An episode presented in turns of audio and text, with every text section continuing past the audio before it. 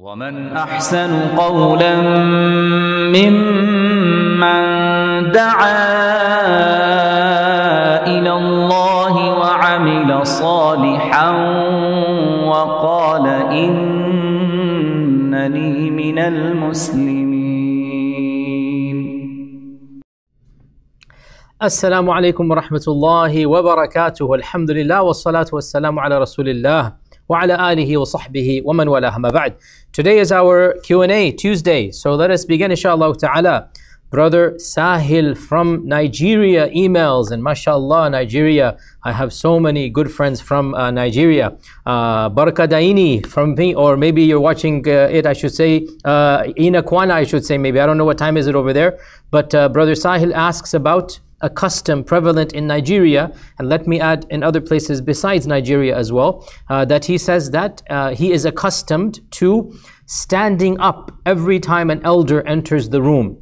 And also, uh, if a tribal leader comes in, also to uh, come down and to touch uh, the feet of the person. And he is asking that is this something that the Sharia allows to stand up or to bow down and touch the feet of the person? Is it allowed to do this or not? What is the ruling of the Sharia on this?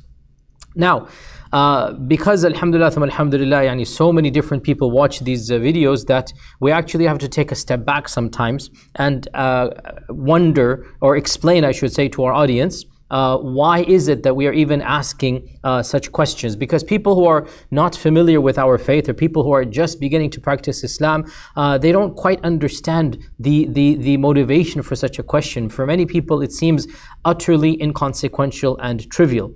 And the response to this is that uh, well, uh, the, the, the, the notion that we're worried about here is extreme veneration.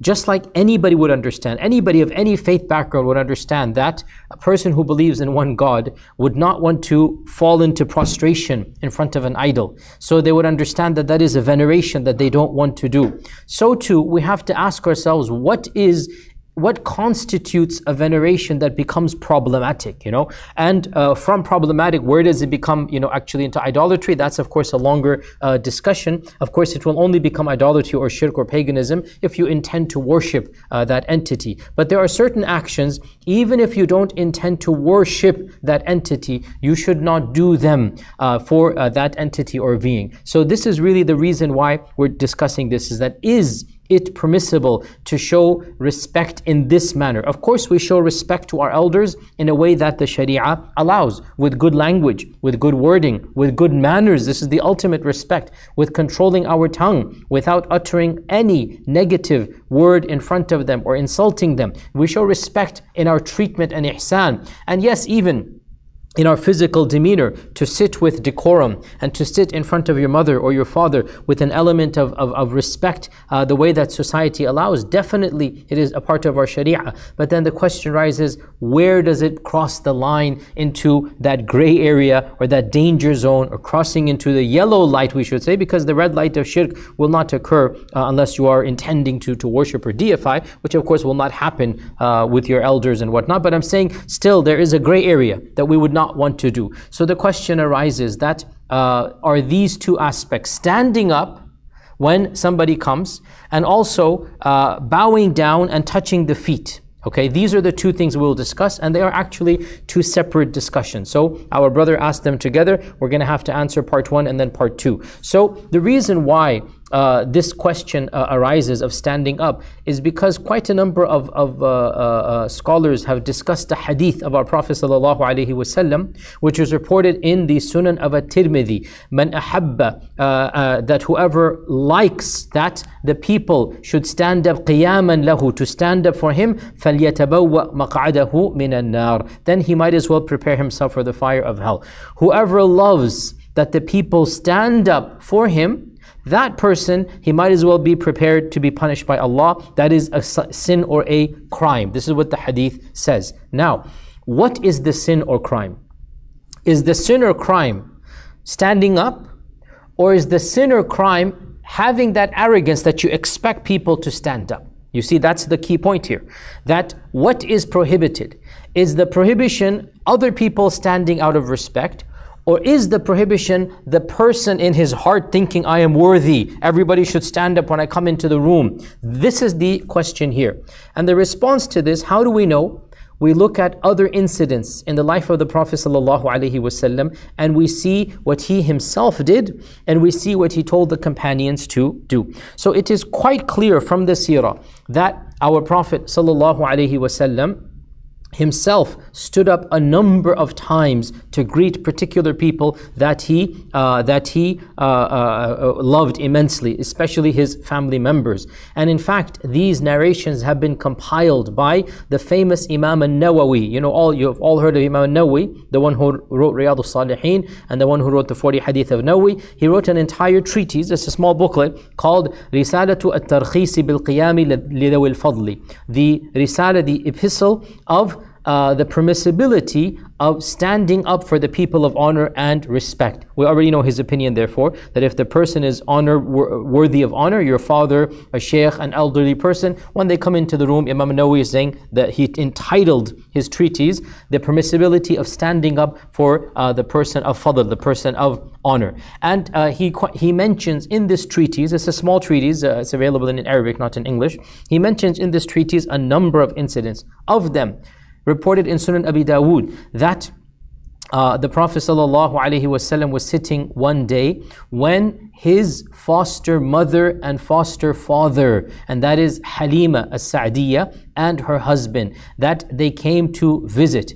And so the Prophet ﷺ uh, stood up to greet, uh, stood up to greet them, and he gave his own cloak for them to sit on. Okay, so his foster mother and his foster father. And this is, of course, you know, the, the incident when uh, uh, Amina uh, uh gave uh, the Prophet ﷺ to be reared by the Banu Sa'd. And so uh, the, the, um, the, the, foster mother Halima and the foster father, the Prophet ﷺ, they raised him for a few years. And that, that is when the incident of the shaq of the sadr, of the splitting of the, the heart occurred, that the Prophet ﷺ's heart was opened up and cleansed. Now, the, the fact of the matter, of course, is that here he stood up to greet them and he gave his own cloak uh, to put as uh, something for them to sit on as an honor to them. And this is a great honor because they are, in the end of the day, his foster mother and foster father. And of course, the Sharia, uh, you know, uh, uh, encourages us to show respect to our foster parents as well. Uh, fostering, of course, means that the, the, our mother Halima fed the, the, the breastfed the Prophet sallallahu alaihi wasallam, and so that foster lineage was established. We also have uh, the story of Ikrimah ibn Abi Jahl, that when Ikrimah fled uh, from the conquest of Mecca, uh, he then changed his mind and he returned back to Mecca expecting Allah to forgive him and expecting the Prophet ﷺ to forgive him. And so the Prophet ﷺ was in the haram and when he saw Ikrimah, because of course Ikrimah, you know, yes, he has a very negative past and he has a long list of what he has done, but in the end of the day, his lineage and his status is one of the highest of the Quraysh, right? So Abu Jahl is his father. And you all know we are we all despise Abu Jahl, but the Quraysh loved him and he was their leader. And so Ikrimah has now taken on that status. So for Ikrimah to embrace Islam and for Ikrimah to come back to the Prophet ﷺ, this is a great honor for the Ummah and it will bring other hearts into Islam. So when the Prophet ﷺ saw him, وَثَبَ إِلَيْهِ فَرْحًا He stood up in happiness happiness to greet him coming. So this is Ikrimah, the son of Abu Jahl. The Prophet ﷺ stood up to uh, greet him. And also in the famous incident of uh, the Battle of Khaybar, when Ja'far ibn Abi Talib came uh, after the Prophet ﷺ was camped in Khaybar for an entire month almost, and he eventually conquered the entire uh, lands of Khaybar, that uh, when uh, on the day of the conquest of Khaybar, on that same day, Ja'far ibn Abi Talib uh, made his way to Medina and then made his way to uh, Khaybar to meet the Prophet sallallahu And so when the Prophet and Ja'far, of course, is his cousin, and of course, you know they are raised together in the same household. Remember the Ja'far ibn Abi Talib, and Ja'far was much closer in age uh, to the Prophet ﷺ than Ali. So Ali, of course, was a child, you know, compared to the Prophet ﷺ. Ja'far is uh, much closer in age, and so the Prophet ﷺ and him are, of course, first cousins, and they are raised in the same household like brothers. And of course, our Prophet ﷺ loved Ja'far immensely, and he hadn't seen Ja'far for seven years. He had not seen Ja'far for seven years since he migrated to Abyssinia. Now he's come back to Medina, and then he moves up to uh, Khaybar to meet the Prophet sallallahu and then our Prophet sallallahu our Prophet ﷺ stood up to greet Ja'far and he kissed Ja'far and he said, I don't know what is making me happier today, the conquest of Khaybar or the return of Ja'far. I don't know which of the two I am happier for. That I've conquered Khaybar today, but Ja'far has come back. And the entire lands of Khaybar and that one person, Ja'far, I don't know which of the two is making me happier. But the point is that he stood up to uh, greet him. And we also have in the Sunan of Abu Dawood that uh, once uh, Zayd ibn Haritha visited the Prophet sallallahu alaihi wasallam, and uh, he returned from a journey. And of course, Zayd ibn Haritha is of course the quote unquote adopted son. Remember the story that uh, you know uh, in the days of Jahiliyyah, Zayd was adopted, and then of course Allah revealed that there is no adoption. But the point is that the love was there like a son, and Zayd been raised in his household. So when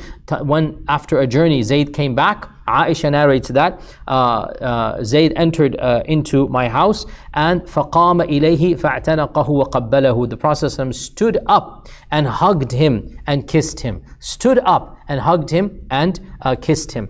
And uh, in the famous incident of Sa'd ibn Mu'adh, when the, uh, eh, when the uh, tahkim or when the arbitration was taking place uh, after the battle of the Khandaq, when Sa'd came on a donkey uh, and he was sick and he was bleeding and his people were waiting there and he's coming with difficulty and he just gets to Khaybar. Our Prophet, not Khaybar, sorry, Khandaq, Khandaq. Our Prophet said to his tribe, Qumu ila sayyidikum. Stand up to greet your leader. He literally said, Qumu, stand up to greet your leader. Don't just sit there. He's come, tired. He's he was literally on his deathbed. Of course, the Sahaba did not know. They were hoping he would recover, but he was deathly sick and he was bleeding and the wounds were there. And he's so tired and he's coming with great difficulty. And the people are just sitting there. And the Prophet said stand up he's your leader. He was the leader right uh, of the Ansar. So the Prophet told them to stand up. And uh, commenting on this Al-Khattabi said that this shows us that it is not makruh to stand up for a person who is a leader, who is a person of uh, respect. And so this is the position of basically the vast majority of scholars.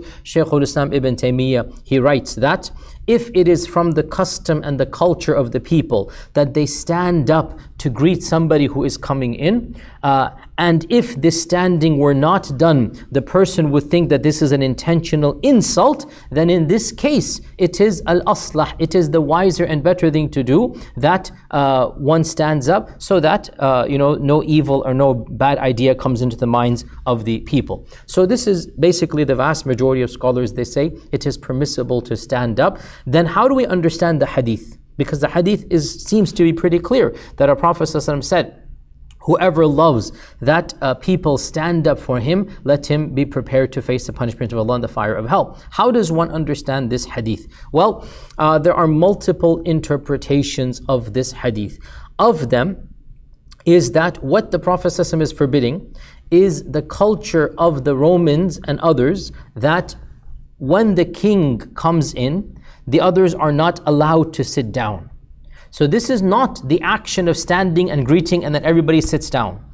This is the pagan custom which was common in Roman lands and in other lands that when the king is sitting, no one is allowed to sit in his presence and only he can sit. So this is one opinion. Another opinion is that the sin and the prohibition is upon the one who feels arrogance so he's happy that everybody's standing, you know, for me. And the Prophet is telling him, no, don't feel that sense of arrogance or pride. The one he expects the people, that's the key point here, because the hadith has man ahabba, whoever loves that the people all stand up for him. So he's craving attention. And of course, this is an element of uh, uh, narcissism. And then some of the scholars have said that this hadith is a threat to those people who do not deserve it. So these are the evil tyrants. And this is what the Prophet ﷺ is talking about. He's not talking about the righteous people because his own actions demonstrated that we do stand up for uh, righteous people. So the point is that there's plenty of evidence to suggest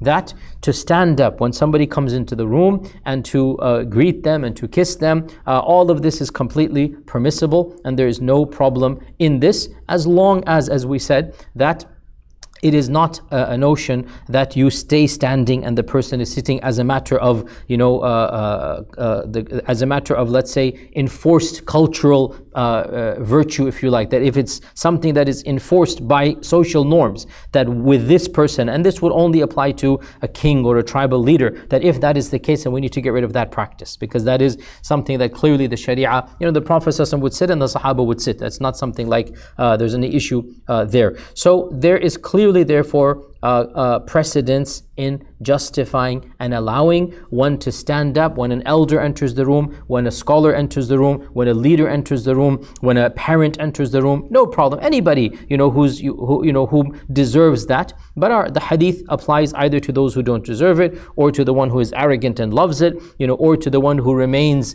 uh, standing when the people, uh, sorry, who remains sitting down when everybody else is standing up, and Allah knows best. Now that's part number one. Part number two, he says that the custom of bowing down to touching the feet. Now, he's not asking about sajda. He's not saying putting the head on the ground. He is saying we touch the feet, and in the process, our heads come down. Now, with regards to this issue, we say that the Sharia has forbidden the lowering of the head as a matter of respect to any human being. It was allowed in the previous Shari'ahs, as we know from the story of Yaqub and Yusuf, and as we know from the story of the angels and uh, Adam alayhi salam, that they all bowed down, right? So to lower the head to another creation was something that the previous Shari'ahs allowed. And lowering the head includes ruku' and it includes sujud. It was allowed in the previous uh, generations to do that as a matter of, you know, uh, as a matter of showing respect to the other uh, person. And the, it remains in Western culture, you know, that uh, you would bow down to the king or queen, or, you know, in Western culture, you know, the, the man would bow down to the lady as a respect, like I'm showing you respect. So that notion remains in the Western culture very slightly. It's almost gone now. Um, but in our religion, in our Sharia, this has been abrogated. We do not lower our head intentionally. The goal of lowering the head, the niyyah of lowering the head, is not something allowed. And this is something that is pretty much unanimously agreed upon in the Sharia. Ibn Taymiyyah says, Ajma al Muslimun, there is ijma' of the Muslims that to prostrate to other than Allah is haram. We do not prostrate to other than Allah. Now, obviously, if you prostrated with the intention of worship, this is shirk. If you prostrate, billah, to a, a false god, an idol, and you want to please that idol, this is major shirk. But if you lower your head out of respect to another human being, this is not shirk, but it is haram. We do not do this. And this is something that uh, uh, is explicit in the, in the in the Sharia because there are a number of traditions in this regard. Mu'adh ibn Jabal's narration as well uh, that when he came back uh, from uh, the Syrian lands, he fell down in sajda in front of the Prophet ﷺ, and the Prophet ﷺ said, "Do not do this." uh, it is not allowed for a makhluk to do sajda to another makhluk. It is not allowed for a creation to do sajda to another creation. Sajda is only done to Allah. That Allah says in the Quran, لا تسجدوا للشمس ولا للقمر واسجدوا لله الذي خلقهن. Do not prostrate to the sun and do not prostrate to the moon and prostrate to Allah Azza wa Jal who created them. Now, the word sajda primarily implies putting the face right, right onto the floor. And that is the highest form of submission, that you demonstrate submission. However, technically, from a purely linguistic point, to bow the head down is also a type of sajda.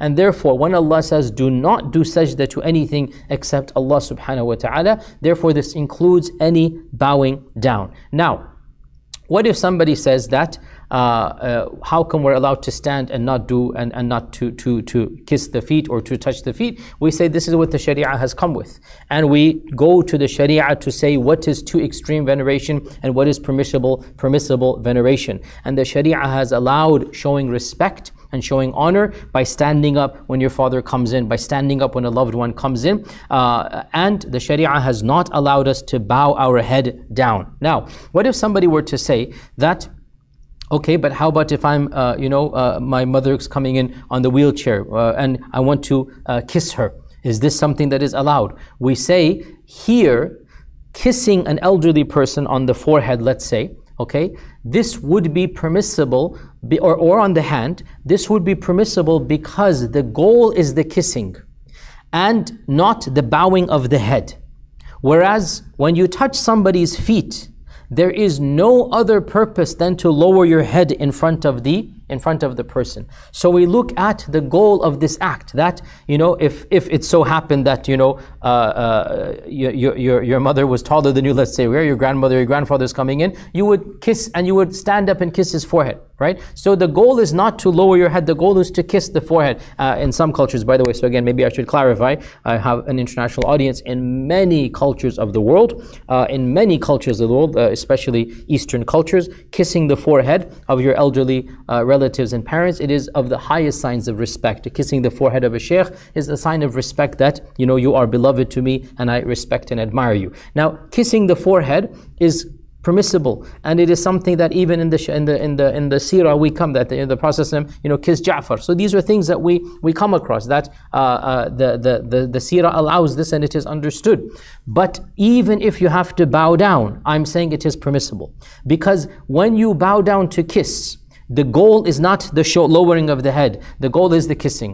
So that which is done uh, you know uh, unintentionally that which is not intended directly is overlooked. You're not intending to bow the head down, you're intending to kiss. As for that which is done intentionally, that is what, what the Sharia is based on, and therefore, those who uh, want to lower their, their heads in front of another person, uh, we say to them, this practice is considered to be too extreme in the Sharia and it is going into that gray area that the Sharia has. When I say gray area, I mean stepping stone to shirk. It is not gray, it is haram, it is forbidden. So when I say gray, don't think that I'm talking about ambiguous. I mean here that it is a stepping stone to shirk, is what I'm saying. That you are venerating too much. And so the Sharia has put uh, uh, checks and balances and put barriers so that you do not go to this level. And so to, con- uh, to conclude this question, it is completely permissible to stand up to greet an elder or to greet a leader or to greet somebody who's coming back from a journey. Anybody that you want to greet, you stand up to greet them and then you all sit down, no problem.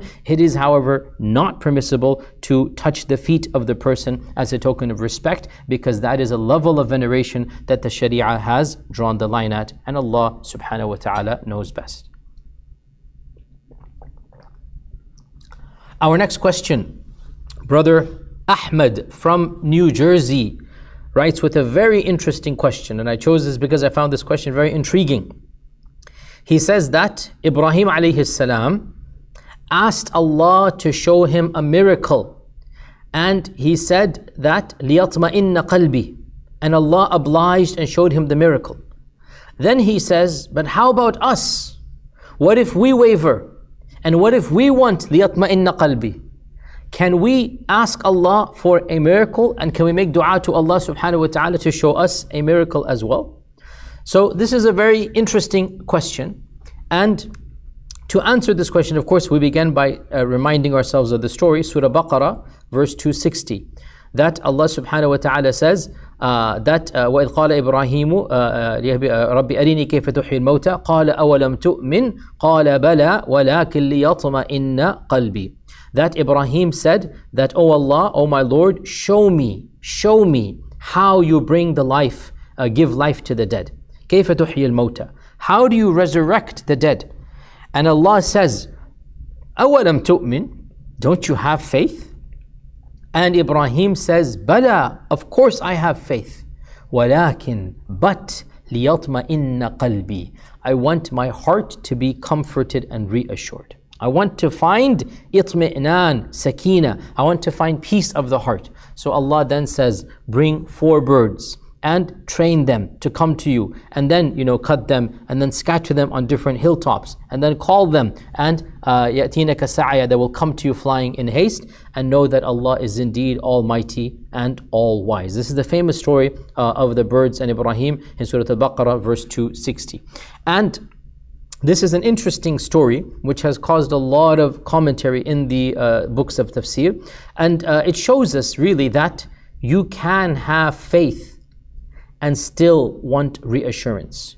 You can have faith and still want to be shown a sign. And in fact, to add to the profundity of this verse, there is a beautiful hadith in Sahih Bukhari, Sahih Muslim, that our Prophet recited this verse, and then he said, نحن أحق بالشك من إبراهيم نحن أحق بالشك من إبراهيم We have more right to shak, to doubt, than Ibrahim. We have more right to this than Ibrahim. Now, this hadith has generated a flutter of responses from our classical ulama. May Allah Azza wa bless and reward them and grant them firdaus, and we are all standing on their shoulders. This hadith was deemed to be problematic at face value, and our scholars try to understand how can we interpret this hadith because it seems to suggest that Ibrahim alayhi salam had shak, doubt. And the Prophet is saying, we have more right to be to have doubts than uh, Ibrahim alayhi salam. And this has caused, as I said, a whole flutter of interpretations. And so some ulama actually went uh, and said that this hadith actually means the exact opposite of what it says, which is that there was no shak and there was no uh, there was no doubt at all and that in fact neither Ibrahim nor the Prophet had any doubt and therefore the Prophet is basically saying Ibrahim did not doubt because if he doubted out of modesty he's saying we have more right to doubt and um, you know other interpretations are there as well. And yani, I mean, you know me, I am a very frank person. I think all of these yani, bending over backwards and trying to reinterpret, yani, I don't see a problem in uh, accepting a very simple understanding of this hadith that doesn't problematize uh, any issue. Of course, the prophets of Allah are not doubting Allah's powers. Of course.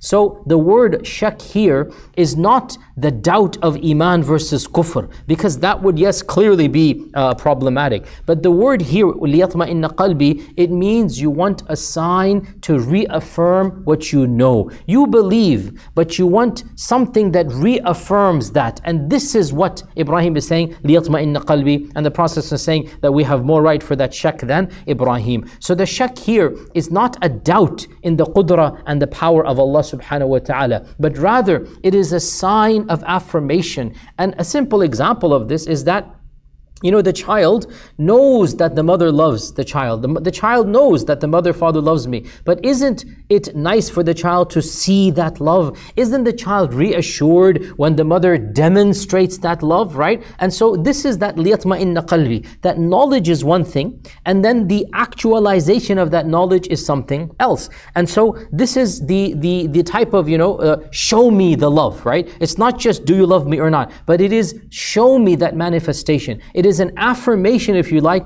of the desire to see what you know to be true. And the human being is weak. All of us are weak. And to know is one thing, and to see is another. And of course, there are many examples of this. Perhaps the most obvious example is in the Quran, is the story of Musa alayhi salam and the worshipping of the false gods, you know, the golden calf that was worshipped, right?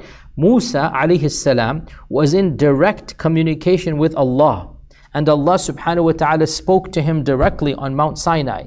And Allah Azza wa Jal then said to Musa that, uh, uh, O Musa, your people have taken a golden calf after you have left. Allah said this to him directly. What is this? This is knowledge. Did Musa have yaqeen? Of course, he had yaqeen. فَرَجَعَ إِلَى قَوْمِهِ غَضْبَانَ أَسِفًا He returned to his people angry and extremely in a state of agitation. So he's angry when he hears from Allah that his people have worshipped the golden calf. Then, when he sees the actual golden calf, his level of anger completely goes to a different level. ألقى الألواح وأخذ برأس أخيه يجره إليك. He threw the tablets that Allah had given him. What Allah had given him, divine from Allah, in his anger, he wants to attack, he wants to rush. He throws the tablets away and he jumps on the leader, his own brother, and he says, How could you have done this? How could you have allowed this to happen? Now, do you understand what I'm saying here? Allah speaking to him did not give him the level of anger that when he saw the calf himself. Notice the difference here, right? How weak is man? How weak is man? Knowledge of the mind is not the same for us as seeing with the eyes. And this is how we need to understand Ibrahim alayhi salam saying, Of course I believe, Bala, I know you can do this, but I just want that extra, right? So just like uh, Musa alayhi salam gets so more angry, much angrier when he sees Ibrahim wants to increase in that yaqeen. He has yaqeen. Of course he has yaqeen. To not have yaqeen is kufr, obviously. Of course he has yaqeen. So when a Prophet is saying shak, he doesn't mean shak, the opposite of yaqeen. He means here, I want that extra affirmation. I want to go beyond just knowing that it is true. And our Prophet then says, you know what? It's okay. If Ibrahim had it, you know, we can also have it. And this is something that opens the door that, you know, we believe. But wouldn't it be nice to see something like this, right? That's, that is basically what this is about. So that is the story of Ibrahim. Now get to get to your question. To be technical, you were asking that basically can ask Allah for a miracle? Okay, to be technical, it is not inherently sinful uh, to ask for something extraordinary. However, let us divide this question of yours into two. To ask Allah for a miracle that deals with you and your life and your family. To ask Allah for a miracle that you are being harmed and you need a change in you need a change in your, uh, you know, like let's say uh, a sick family member. Let's say you've lost your job, you have no source of income. And you ask Allah for something that seems impossible. This is the essence of Iman. This is the essence of Iman. Because you are demonstrating that the world might think it is impossible, but oh Allah, I know you for you everything is possible. So to ask for what we would call a miracle, when the world seems that all of the doors are shut and mankind might have abandoned you. And at that point in time, like Yunus in the belly of the whale, he calls out, وَنَادَى فِي الظُّلُمَاتِ أَلَّا إِلَهَ إِلَّا أَنْتَ سُبْحَانَكَ إِنِّي كُنْتُ مِنَ الظَّالِمِينَ That level of iman and taqwa, it is the level of the prophets and those who are following the prophets. So, when all the doors of mankind are shut and you raise your hands to Allah begging for a miracle, this is the essence of Iman. You have demonstrated you believe in Allah and you have Iman in Allah and you have full faith in the names and attributes of Allah and you know that Allah can hear and see and grant you what you need to be granted. So that is definitely permissible. But to ask for a miracle that is special, that is just for you, to prove the power of Allah, like Ibrahim asked or even more, you know, to prove the existence of Allah. Some of our, you know, youngsters might be denying, does God exist? Oh God, show me a miracle, you know, that type of stuff. So from that paradigm, I have to be honest here, that I, I, I do find that paradigm to be problematic. I differentiated between the miracle that you need to live this life, the miracle that you need to cure your son or daughter, the miracle that you need to heal yourself or to find money or something that you are in pain, you are suffering, and you need that miracle for your life. Of course, that is exactly what a believer does. He turns to God, he turns to Allah, and he begs the miracle.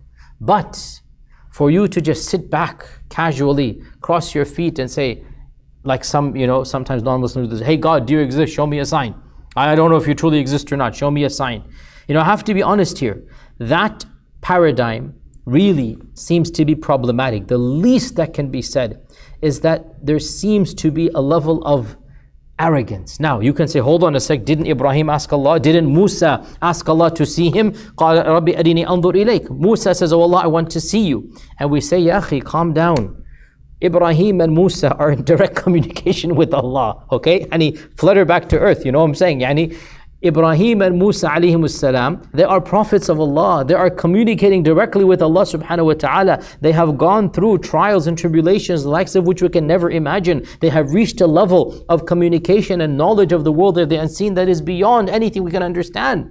So for them, out of love to ask Allah, as Musa said, let me see you, O Allah or for them, you know, out of, you know, uh, verifying even more or increasing that level of yaqeen, Ya Rab, show me, you know, how uh, you resurrect the dead. That is something very different than us demanding a sign from Allah showing us that Allah has power or that, you know, astaghfirullah, astaghfirullah, Allah is real or something, some of the, you know, or God is real or something. And you know, there's a whiff here of that, of what the Quraysh did.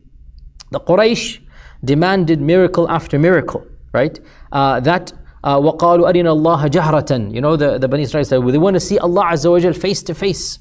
And uh, the Quraysh also said that وَقَالُوا لَن نُؤْمِنَ لَكَ We're not going to believe in you حَتَّى تفجر لنا من الأرض ينبوعا until you cause a spring to gush forth from the earth أو تكون لك جنة من نخيل وعنب or you have a garden of palms and of uh, vineyards or you cause rivers to flow abundantly أو تسقط السماء علينا كسفا or you cause the sky to break up and fall into pieces. أو تأتينا بالله والملائكة قبيلا or you bring us or you bring us Allah and the angels face to face أو يكون لك بيت من زخرف or you show us that your house is converted to gold أو ترقى في السماء or you come in front of us ascend to the heavens and then the Quraysh said all of this by the way Surah Isra look this a beautiful verse Allah mentions their arrogance and all of these miracles وَلَن نُؤْمِنَ لِرُقِيِّكَ حَتَّى تُنَزِّلَ عَلَيْنَا كِتَابًا نَقْرَأُهُ and even then we will not believe in your recitation uh, until uh, your uh, ascension, excuse me, until uh, you bring down to us a book that we can read from. Then Allah says, قُلْ سُبْحَانَ رَبِّي Say to them, سُبْحَانَ رَبِّي هَلْ كُنْتُ إِلَّا بَشَرٌ I am a human being that is sent as a messenger. So Allah says, we are not going to entertain this type of arrogance. You see, the Quraysh asked a miracle and Allah rejected. No. And Ibrahim asked a miracle and Allah gave. Why? Because Ibrahim is Ibrahim. His love, his maqam, his status is totally different. His paradigm of asking is totally different. Whereas the Qurayshi paradigm or the Kafir paradigm is a paradigm of arrogance. And Allah Azza wa mentions in the Quran, وَلَوْ أَنَّنَا نَزَّلْنَا إِلَيْهِمُ الْمَلَائِكَةَ وَكَلَّمَهُمُ الْمَوْتَى وَحَشَرْنَا عَلَيْهِمْ كُلَّ شَيْءٍ قُبُلًا مَا كَانُوا لِيُؤْمِنُوا If we were to cause all the angels to come down and the dead spoke to them, and we resurrected all of the animals in front of them and the, the dead people in front of them, they would still not believe. When you get to that level of arrogance, then no, we do not ask for such types of miracles. We are told that it is not befitting to challenge Allah in this type of game. Allah does not play games. Allah says we don't play, right? We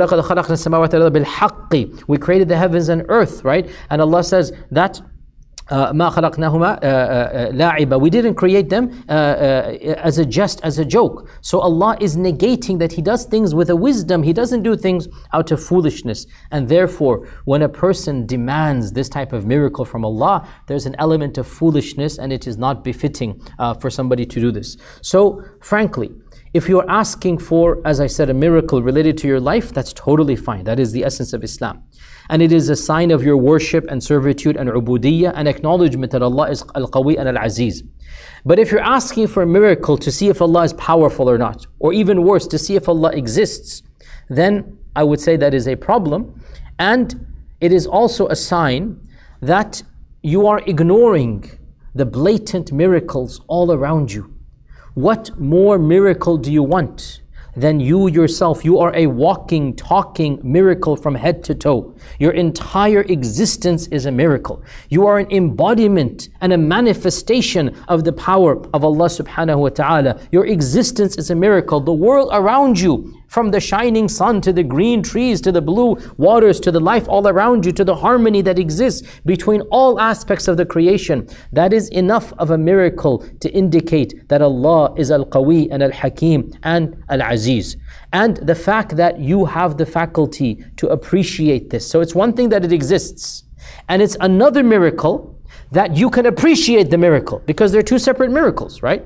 It's one thing that it is up and existing, then Allah gave you وَجَعَلَ لَكُمُ السَّمْعَ وَالْبَصَرَ uh, والأفئدة excuse me that الذي جعل لكم السمع والأبصار والأفئدة قليلا ما تشكرون He gave you hearing and seeing and intelligence how little are you thankful to Him so the point is that Allah subhanahu wa ta'ala has shown us the miracle of His existence simply by the world around us and He has shown us the miracle of the truth of Islam via the Quran. So, dear brother in Islam, if you want a miracle for the existence of Allah, then you and the world around you is enough of an existence. سنريهم آياتنا في الآفاق وفي أنفسهم. We will show them our miracles all around them and inside of themselves. If that is not enough of a miracle for you, then no other miracle will work for you. And that is why when an atheist, when an agnostic, when a Qurashi demands to show Allah Azza wa Jal, I want to see Allah, in reality, in reality, even if he were to see, he would still not believe. Because it's not a matter of seeing. He has reached a, le- a level of arrogance that is beyond the scope of uh, being benefited by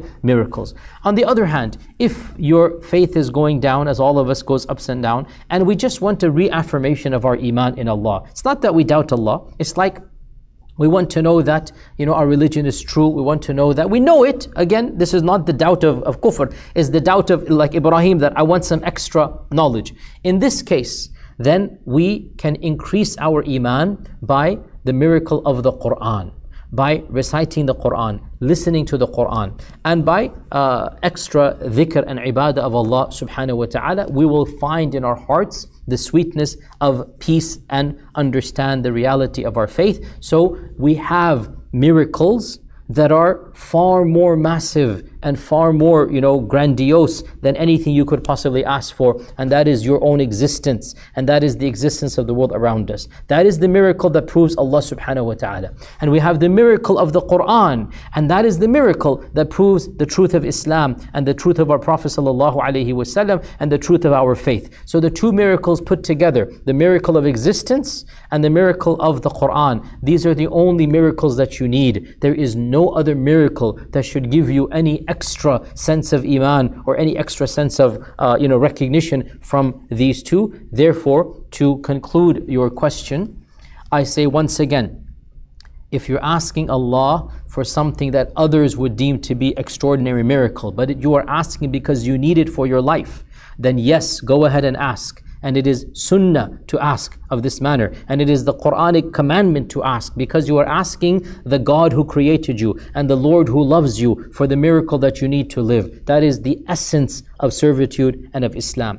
But if you're asking out of a sense of a'udhu billah, yani there is a whiff of, you know, a little whiff, even if it's not discernible, but still, uh, you're, you're, you're, you're blind to the actual miracles around you and you're demanding something extra and above and beyond, that is not befitting and becoming. Our maqam and level is not that of the prophets of Allah. We cannot say to Allah, Oh Allah, show us how you resurrect the dead. That's not befitting who we are in our status. It's different for Ibrahim and Musa and others when they ask Allah, they are a different category of mankind. And as for us, the general miracles that, that are around us and the miracle of the Quran, that is sufficient for us. And with that, inshallah ta'ala, we come to the conclusion of today's uh, lecture. Inshallah, we'll continue next week. Jazakumullah khair. Assalamu alaikum wa rahmatullahi wa barakatuh. إن المسلمين والمسلمات والمؤمنين والمؤمنات والقانتين والقانتات والصادقين والصادقات والصابرين والصابرات والخاشعين والخاشعات والخاشعين والخاشعات والمتصدقين والمتصدقات والصائمين والصائمات والحافظين فروجهم والحافظات والذاكرين الله كثيرا والذاكرات أعد الله لهم مغفرة وأجرا عظيما.